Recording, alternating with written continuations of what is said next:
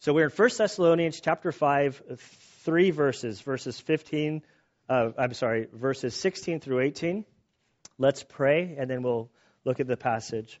Um, Father, we do thank you and praise you for this day. Lord, we, um, uh, Lord, we ask that you would um, truly help us, Lord, to be a thankful people.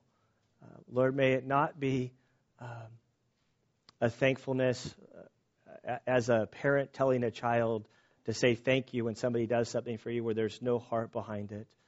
But Lord, we pray that um, your spirit within us would give us the dynamic, the, uh, the ability to truly be a thankful people regardless of life circumstances and situations, that we would uh, understand who you are, uh, who we are, uh, what Christ has done for us, the, the life that we have in Him.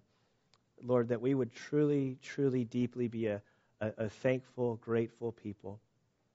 Uh, Father, we do thank you for this season that we can um, spend time with our family and friends. And, and so, Lord, we just pray that you would bless our week this week.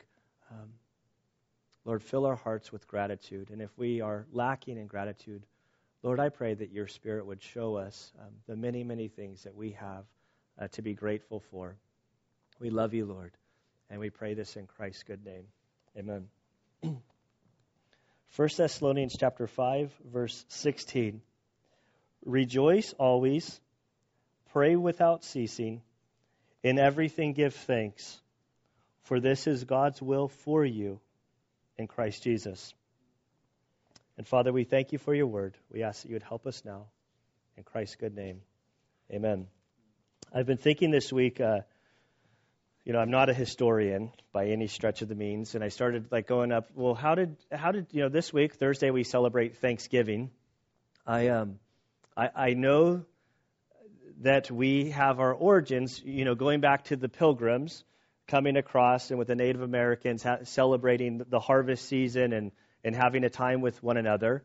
Um, but, but in looking at when did the, the Thanksgiving become a holiday, it, it, was fascinating to me that, that in Octo- October 3rd of 1863, it was Abraham Lincoln that made a, a, a proclamation while president in the midst of the Civil War um, to declare this coming Thursday to be the um, a day sort of set apart to give thanks. And I read uh, his proclamation, and I, have I've cut out, I, I, didn't want to read the whole thing. I cut out like two paragraphs. Not that there's anything bad in the two paragraphs, but it, it just for the ease of our understanding, um, his proclamation that I want to read, minus those two paragraphs, um, is fascinating to me that this is this this was the president of the United States in the midst of, of a war, in the midst of a terrible time, and and really what he says um, you would almost think, by today's standards, that a that an evangelical pastor uh, was writing this speech to the na- to the nation. Um, he writes, so by the President of the United States of, American, of America, Abraham Lincoln, a proclamation dated October 3rd, 1863. Uh, the, the year is drawing towards its close, has been filled with the blessings of fruitful fields and healthful skies to these bounties, which are so constantly enjoyed that we are prone to forget the source from which they come. Others have been added, which are so extraordinarily a nature that they cannot fail to penetrate and soften even the heart which is habitually insensible to the ever watchful providence of Almighty God. No human counsel hath devised, nor hath any mortal hand worked out these great things.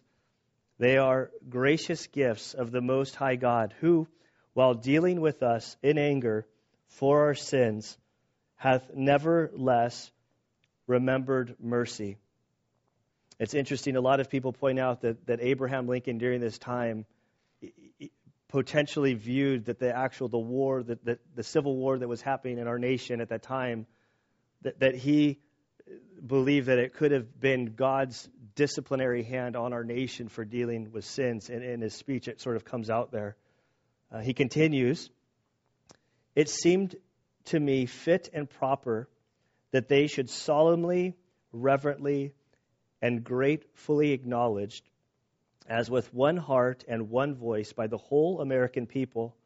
I do therefore invite my fellow citizens in every part of the United States, also those who are at sea and those who are sojourning in foreign lands, to set apart and observe the last Thursday of November next as a day of thanksgiving and praise to our uh, beneficent Father who dwelleth in the heavens and I recommend to them that while offering up the ascriptions justly due him for such singular deliverances and blessings, they do also with humble penitence for our national persever- uh, perversiveness and disobedience.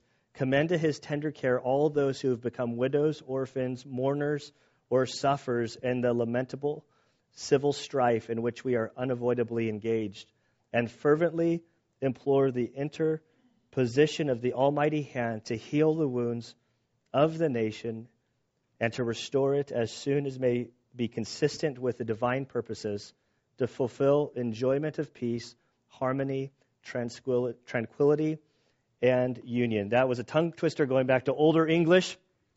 But in this proclamation, the, the President of the United States is basically calling the nation at the time that was at war and facing all sorts of problems to basically take the, the next month on Thursday, that Thanksgiving, as a time to humble themselves as, as a people before the Lord, um, to confess, to give Him thanks, to ask Him to restore our nation, to, to, to heal us. Um, it really is a, a, a, profound holiday. Of all of the holidays that we really celebrate in the United States, um, I do think that Thanksgiving is one of those holidays that has a lot of biblical validation, probably even more so than, than Christmas, especially in light of what Christmas has sort of evolved into. That it's, a, a, a you know, what, what happens on Friday? Black Friday. And I avoid the world like the plague on like I I don't like shopping to start with, like let alone like and it's just this like kickoff of of shopping and and and and so Thanksgiving is one of these these holidays that um, like I can really get behind. And as as as a as a church, this last four weeks, as we've sort of reflected on um, God's command to to be thankful, it's such a simple message, um, but I do believe that it's so important that we as followers of Christ um, should be a thankful people.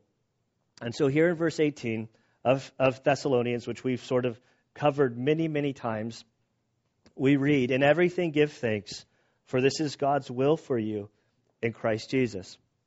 So simple. We're to be a people that give thanks uh, in all things, not just the good times, but in the bad times, that, that through difficult times, through good times, in everything, um, that we would be a people that give thanks.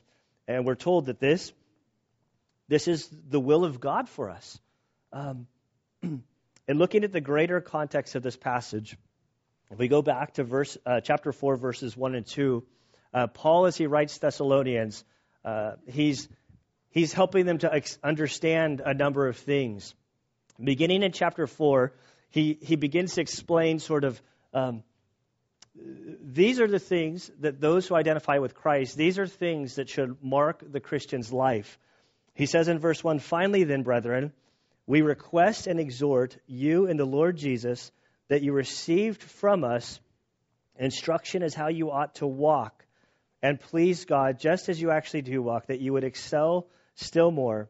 For you know the commandments we gave you by the authority of the Lord Jesus. So he says, I just want to remind you that these are these things that I'm going to cover in the next few chapters or the end of his letter. Uh, th- these are sort of earmarks of the Christian life. He's going to cover uh, relationships with other people. He's going to address how do we handle death. Um, you know, the great passages that, that we as believers, we don't have to, to mourn like others mourn when we're faced with death. Uh, it goes all the way down till we come to these three commands in chapter 5, verses 16, 17, and 18. And there's these three directives. These are, these are commands to the follower of Christ uh, that you're to rejoice always. There's a there's a joyfulness that comes with the follower of Christ.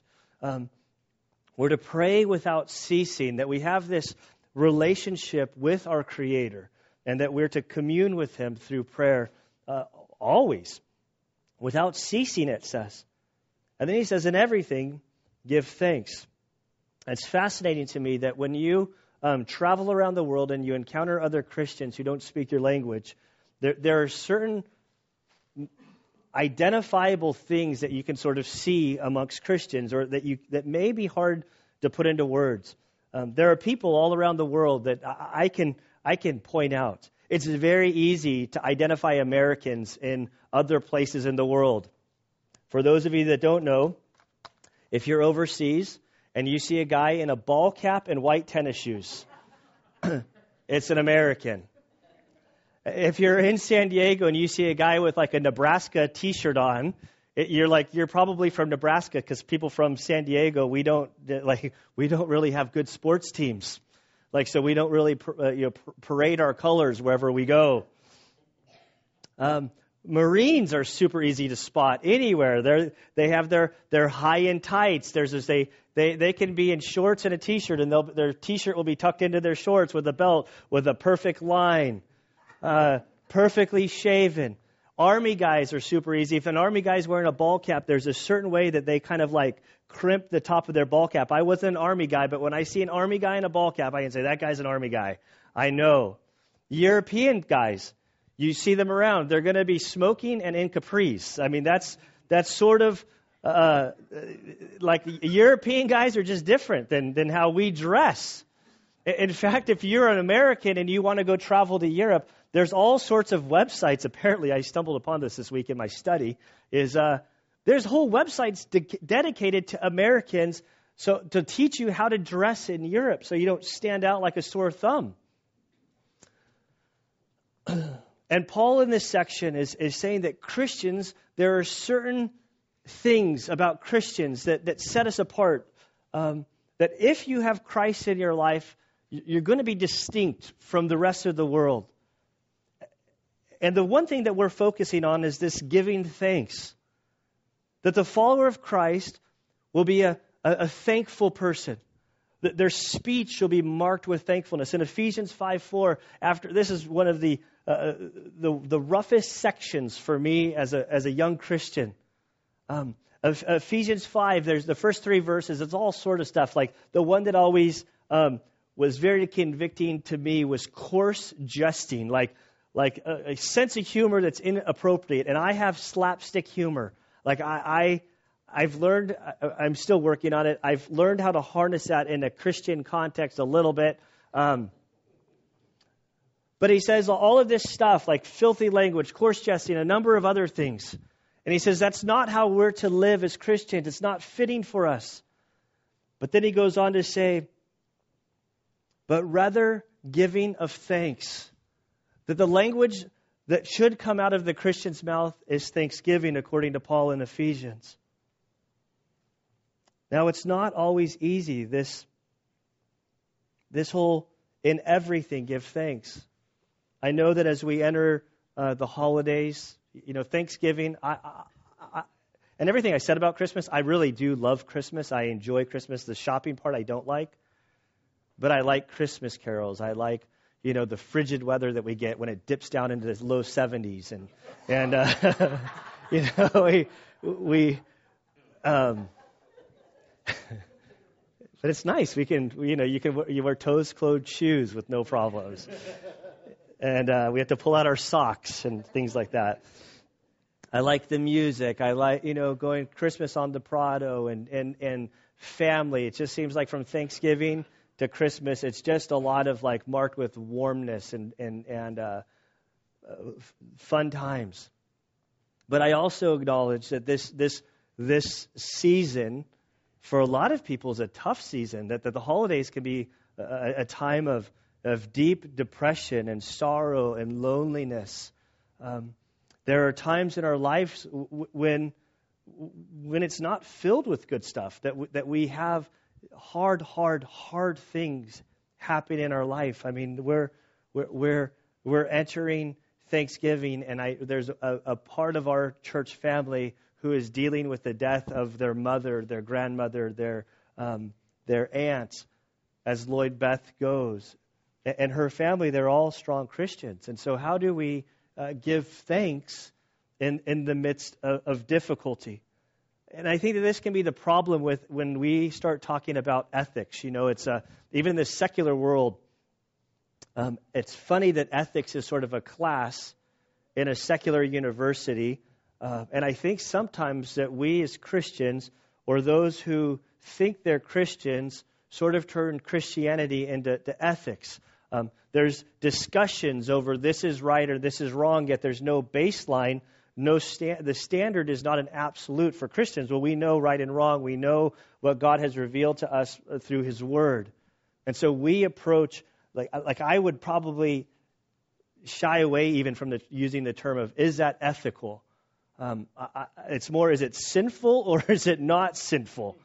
Now, ethics is trying to do something that like building the system. And so when Paul here writes, rejoice always, pray without ceasing, and everything give thanks, it's easy for us to sort of um, to take this directive um, without the dynamic of the Holy Spirit within us and, and creating, well, I'm just supposed to be thankful. And so I, I caught myself, like I was at Home Depot doing something yesterday, and I, I checked out, and I the, the lady checked me out, and I said, oh, thank you. I'm like, oh man, we just say we do say thank you a lot, and I think I say thank you a lot because because what are we told as kids? I, Friday night, I have a friend who had two guests or two passes to go to Legoland. So we, the two of us, went with our two daughters. We went to Legoland, and at the end of it, as Ellie's getting out of the car, I whispered to her, "I'm like, Ellie, say thank you, thank you, not to me. Who do you want me to say thank you to?" Go over to Ryan and tell Ryan thank you and give him a hug. She's like, okay. She like hugs his leg, thank you. And he like runs around.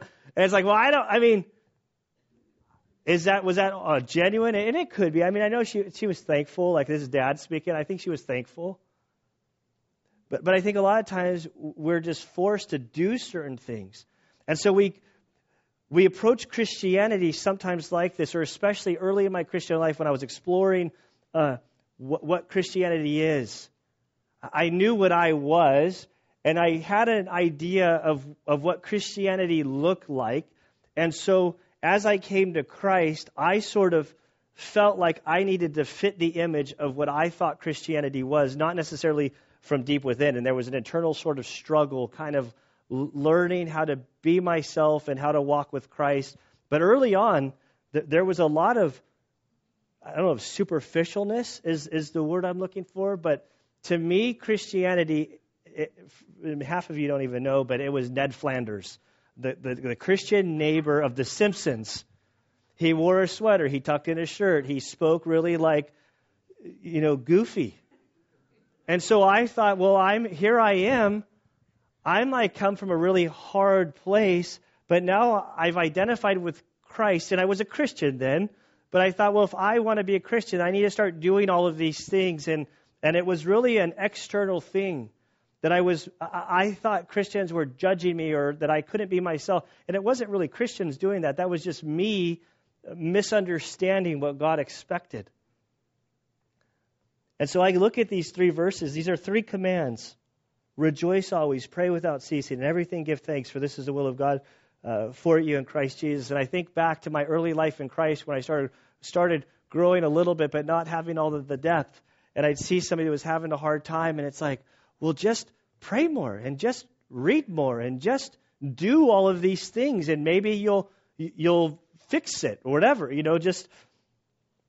But how do we do this? And we have to keep reading to understand well, where does this flow from? Where does this dynamic come from? Because I don't feel like this is supposed to be a, a forced thing. I think that we can we can groom ourselves. We've done exercises like the thankful game. We, we, we can do things that, that help us um, become thankful. Exercises like uh, I mentioned the thankful game, like this psalm we read that where they went through the whole alphabet. And we can do things where we practice thankfulness. But verse 23 going down, we, we begin to see ultimately the, the dynamic of, of how this, um, this heart of rejoicing, this heart of prayerfulness, this heart of uh, giving thanks in all things, we see where this is uh, where it comes from. And in verse 23, we read, Now may the God of peace himself sanctify you entirely, and may your spirit and soul be preserved completely without blame at the coming of our Lord Jesus Christ. And so we see here um, that what Paul prays as he lists all of this stuff, his prayer is that, that, that the God of peace himself, that, that he that is within you, that he would begin to do this work, this word, uh, to sanctify you. Uh, sanctify is a word that can mean holy, holy uh, sanctification. It's this process, um, this, this word that means to set apart something, uh, that, that he begins to sanctify you, change you, set you apart for his purposes, um, that he would dwell within you uh, to affect these things. Um, we, we know that Ben and Beth are getting close uh, t- to moving to Japan.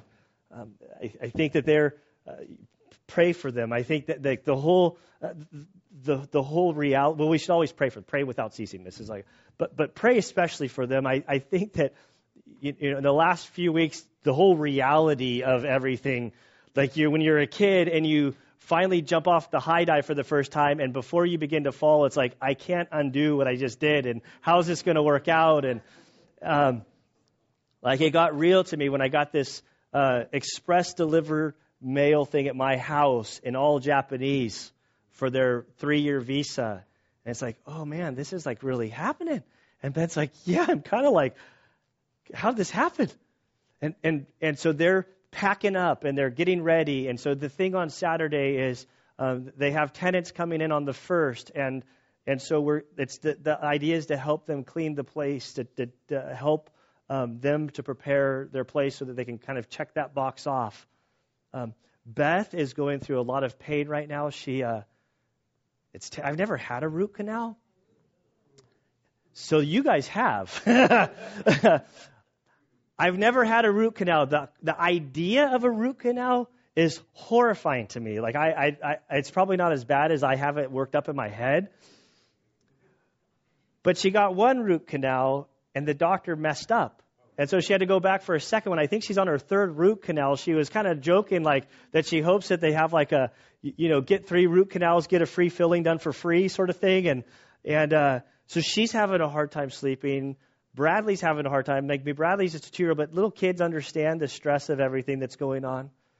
And so they basically tomorrow are going to uh, effectively move out of their place and then they're moving in with us for like a two to three week block and then they're going to go to the East Coast then they're going to come back for their last two weeks. And why I'm bringing this all up is sort of um, this to sanctify, to, to prepare um, for a specific purpose. Um, my office is is well, my office is my my garage has been set apart as my office, and now we're setting apart my office for the Howards. And so over the last, you know, 20, I probably wouldn't do it for them, but Anna is way more hospitable than I am. But so she's like cleaning up the office. She's uh, cleaned the shower and the toilet and the floors and and and washing the sheets on the bed and, and slowly letting me know that I'm going to be kicked out of my office and I'm going to have to figure out other places to work from over the, the next, you know, few weeks. And so we're setting apart that space for them. We're, we're, we're preparing it for them to sort of occupy as they prepare to leave. And so in verse 23, as Paul gives all these commands, he says, May the God of peace himself sanctify you entirely, and may your spirit and soul and body be preserved complete without blame at the coming of our Lord Jesus Christ. And we know Ephesians 1:13 that when you heard the gospel that Jesus died, he was buried, he rose again, according to the scriptures for your salvation, paying for your sin. We're told at that moment you're sealed by the Holy Spirit, that when you accept Christ, Christ, his Spirit, comes and dwells within us. And then we begin to change from the inside out. Our, uh, the, the, the powerful dynamic of Christ begins to dwell within us and begins to affect change. I, if you would turn with me over to Colossians chapter 2, Galatians, Ephesians, Philippians. Go eat popcorn. You have something else. What is it? Oh, General Electric Power Company is how you can go eat popcorn. So much more edible to me than palatable. I guess would have been a better one. Um, so in um, what did I say? Colossians chapter two, verse six and seven. Uh, these two verses, I think, help um, to me show the whole key bef- in encountering Christ and how it works up in gratitude. I'd like to read these two verses in their entirety right now.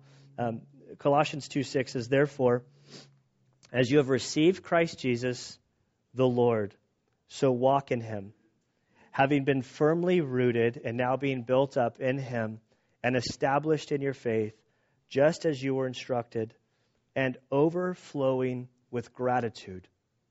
Um, the very first part is, therefore, as you have received Christ Jesus the Lord. Um, we see all three of his, his, his titled name Christ, that means Messiah. Jesus is his name.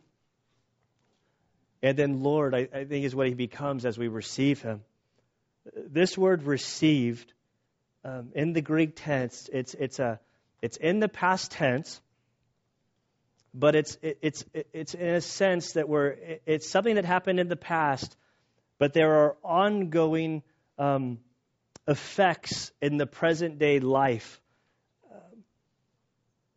And like if any of these things, if you haven't received Christ as your Savior, it really is futility to try to go on. Uh, uh it becomes religion.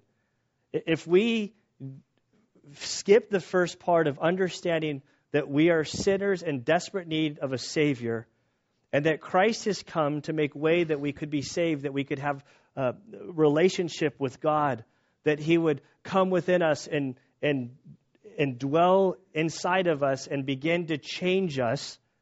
So often we skip that step and we think Christianity is simply a religion of do's and don'ts, of that I'm supposed to do all of these things without the dynamic within me. And so, this idea of receiving Christ, it's not that when you were two years old, you trusted in Jesus, you got your fire insurance, and then you basically went on your, with your life like nothing happened. If that's the case, maybe nothing did happen. Uh, um, th- this idea of something like an illustration of something that happened in the past, that there's ongoing sort of effects in the present day. Um, I think marriage is a, is a good one. You know, in February, Ann and I are celebrating our, our 14 year anniversary. And so, so 14 years ago, or almost 14 years ago, Ann and I stood up there nervous before her dad. We, we exchanged our vows and we were married. We, in, that, in that moment, that 20 minute moment, we made vows before all the people that were there, before God, and and we were united in marriage. But because of what we did back then, I can guarantee you that there are still ongoing effects in the present day. Imagine I continue live my life and it's like, well, what, like, well, what happened 14 years ago happened 14 years ago. No, no, no. When I made vows, that, that's like, there's an effect of what happened in the past that, that goes on in the present for, for the entire rest of my life. And so, this idea here in Colossians is that when you received Christ, there's a moment in your life when you receive Christ you're not born into a Christian family, or you, you could be born into a Christian family, but that doesn't make you Christian. Becoming a Christian is you coming before your Creator, understanding who you are, that you're a sinner, that your sin requires a great wrath. I forget, I didn't even know one of those songs that was I'll start messing up all their papers. But it was talking like there's something about like the, the the cup that was reserved for me that he took that this wrath that was poured upon him. And so, first and foremost, have you received Christ? Is there a moment in your life when you sort of were faced with the cross that you had to either uh, uh, receive Him or reject Him? And the default position is that we've rejected the cross. And so I would say, have you reached the place where you've looked at the cross, looked at the gospel, that Jesus died for you, that he, he was buried, that he rose on the third day, according to the scriptures, it was all fulfilled. He did this so that we might have life. And it requires us acknowledging that. And the word, the, the scriptures tell us that when we uh, come to that place where we believe, in that moment we're sealed. And so here, Paul in Colossians write, As you have received Christ Jesus the Lord, so walk in him. There's this idea of getting in step. We, we could go all through the scriptures. I think of this, the, the fruit of the Spirit in Galatians chapter 5. The, the first uh, few verses deal with uh, the deeds of the flesh. And then it goes into the fruit of the Spirit, the nine elements. I wrote a huge paper on it, and I still am so her- terrible at, at, at memorization. So now I'm trying to, what is it? Love, joy, peace. Those are the first three that I was coming out. You guys are great Bible students. So there's all of these. Let's just go there. So Galatians chapter 5. um, in Galatians chapter 5, verse 18, let's begin there. And there we're told, but if you are led by the Spirit, and the, the, the, the implication is that you are, you are not under the law.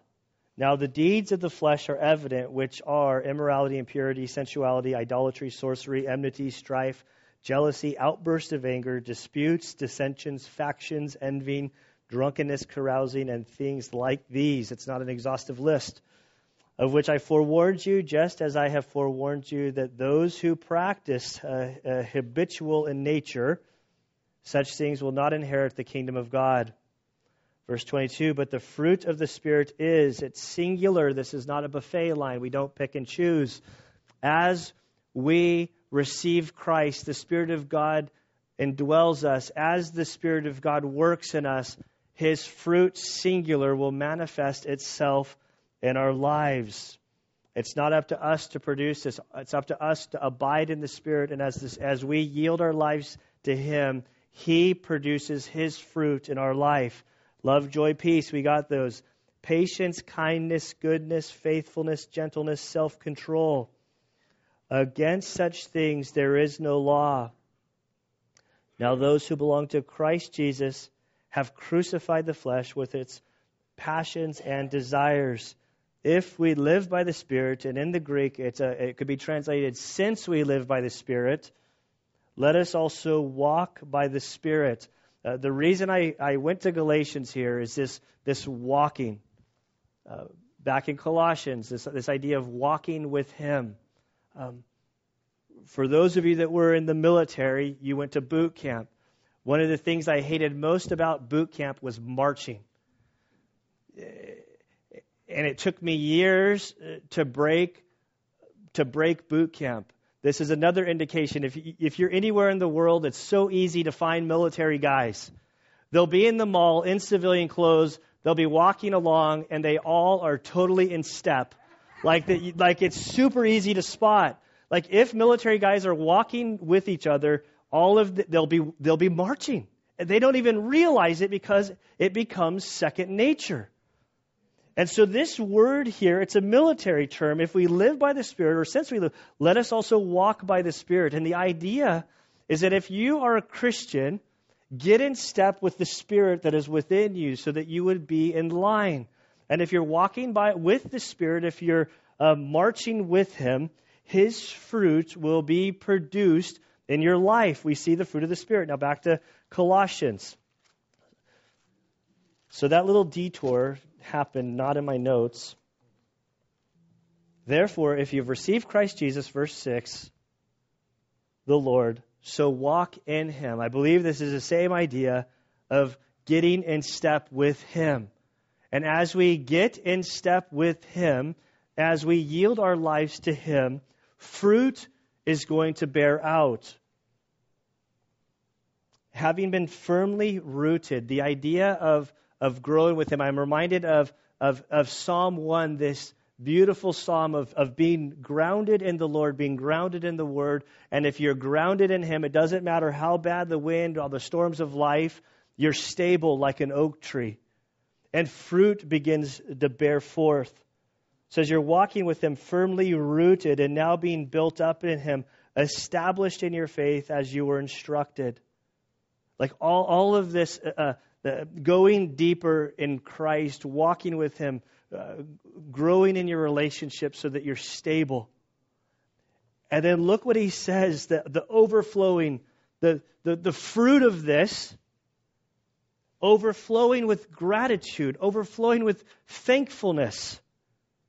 And I love this. This, this, this word overflowing is the picture of like gushing forth. And I know that um, yesterday I woke up and I felt like making pancakes for the whole family. It happens every so often. And so I made pancakes for the family. The kids love it. Anna can't stand it. I mean, she likes the pancakes. I, I um, but she doesn't like when Dad does it. How I apply the syrup is a little bit different than how she applies the syrup. So I'm making the pancakes. I like my pancakes to float. Like, because they need to absorb all of the syrup. You need to be able to take a little bite and be able to, like, douse it in the syrup and eat it. And so then yesterday, there's like Gideon's plate was up there, was like cut, and I'm like, oh, there's no syrup on. it. I got to like get some syrup on that for the kid. And I was like, what are you doing? Boy, needs some syrup. She's like, well, I make him butter pancakes. I'm like, well, if I made the pancakes, he's getting syrup. The same thing with, with Thanksgiving. Tonight, we're going to come here. And there are going to be those of you that I don't even know how you eat your meal. Like I, going to the South, uh, the gravy, uh, gravy is amazing. I love gravy.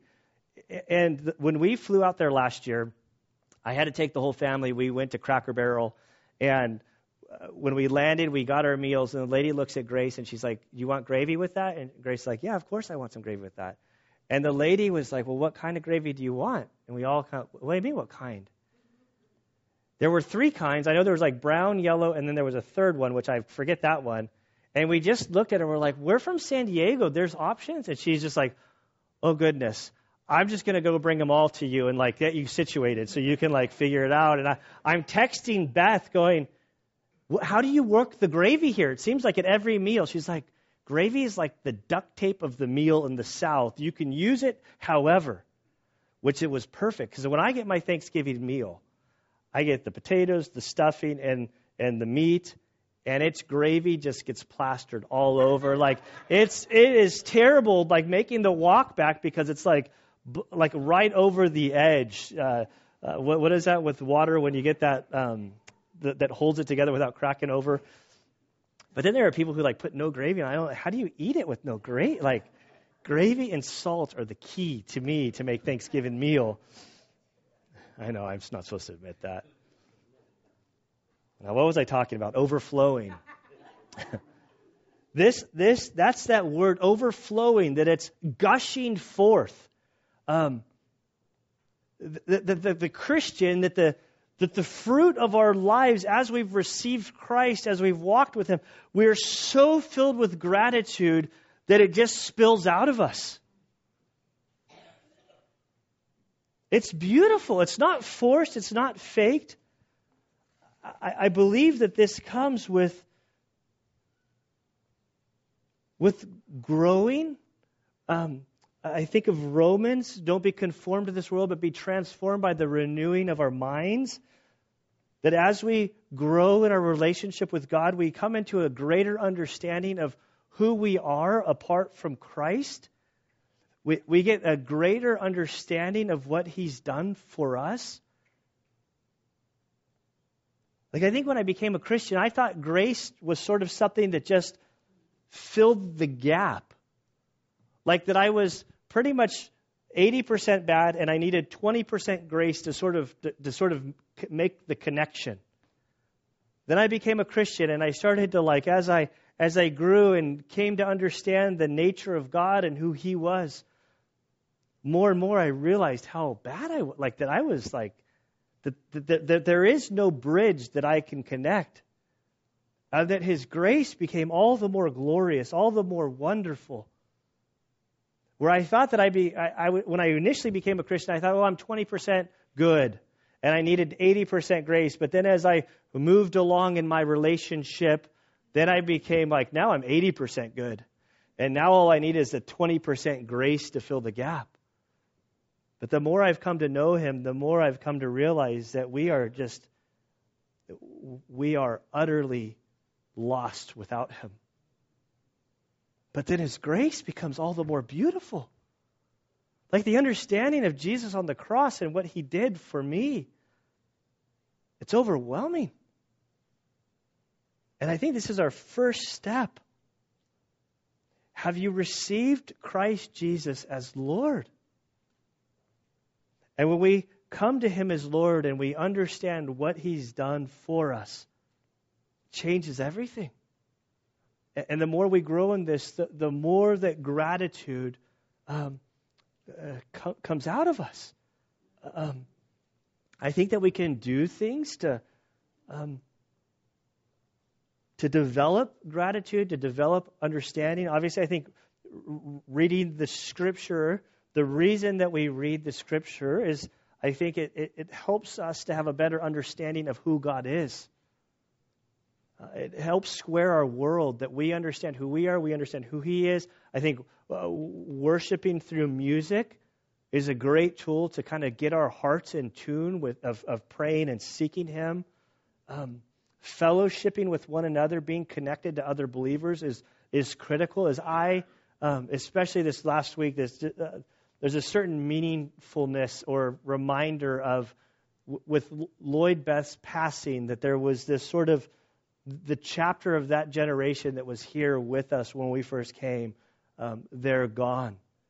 And I think back to like the value of those elderly people in my life, having the, the wisdom um, really to, to be surrounded by people who, who had gone the distance with the Lord. To, be surrounded for the first time in my life where somebody was married for more than 15, 20 years.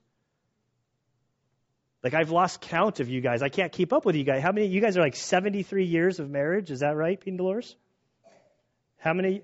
70. 70 years of marriage. This is like, this is not something that my generation knows. And so to be surrounded in fellowship with those who have been walking longer than me and seeing the ups and downs and how does this whole Christianity work, it's super valuable. And, and at the same time, is each of us, if you're a Christian, you're getting older and older in the Lord, and that you can have that same impact on others. It's, it's, it's critical for us to be surrounded with one another. And as we meditate upon Him, as we know Him, gr- gratitude is just, it just naturally flows out of us. It's not dependent on our circumstances, because ultimately, the circumstances in this world, like we all are going to face death. We're all going to face bodies that are breaking down. We're all facing difficult. It's just the reality of living in a fallen world. But when we understand what He's done, and we understand that it's not really about this world, it's about the next life with Him. There's so much to be thankful for. That Ephesians 1 thir- or 1 whatever, I forget where it is. It's in the one that we've been blessed. I think it's 1 3. We've been blessed with every spiritual blessing in Christ. And so as I end here, I do want to to again end with the good word of of Abraham Lincoln's speech, one paragraph for his call for Thanksgiving as we go into this week.